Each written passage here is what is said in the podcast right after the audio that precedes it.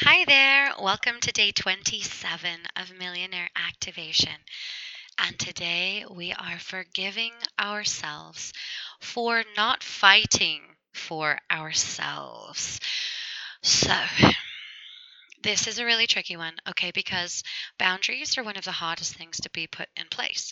We have a whole segment. I don't know if we're going to do a week or a month, but we are certainly doing an entire segment on how to create firm and healthy and loving boundaries for yourself without compromising your integrity, your authenticity, who you are, without um, ditching your compassion, all of that stuff. Okay, so, but just for right now, we're going to do a little bit of a forgiveness exercise for not fighting for yourself. You might not know how to fight for yourself. You might not know yet how to draw boundaries. Okay, and that's all right. You're going to learn, or you're in the process of learning. That's okay. However, just right now, we're going to forgive ourselves for not having our own backs, for letting people walk all over us, for letting people make choices and decisions for us, for bending to other people's will when we didn't agree with it, didn't believe in it.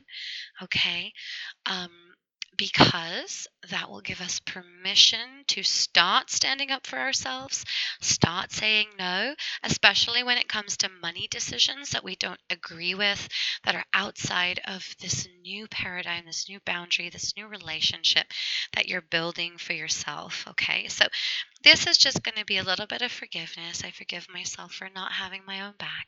That might come with some emotions, right? That might come with some sadness. That might come with some grief. If it does, please feel it. Don't close your heart. Don't try to protect yourself from the pain.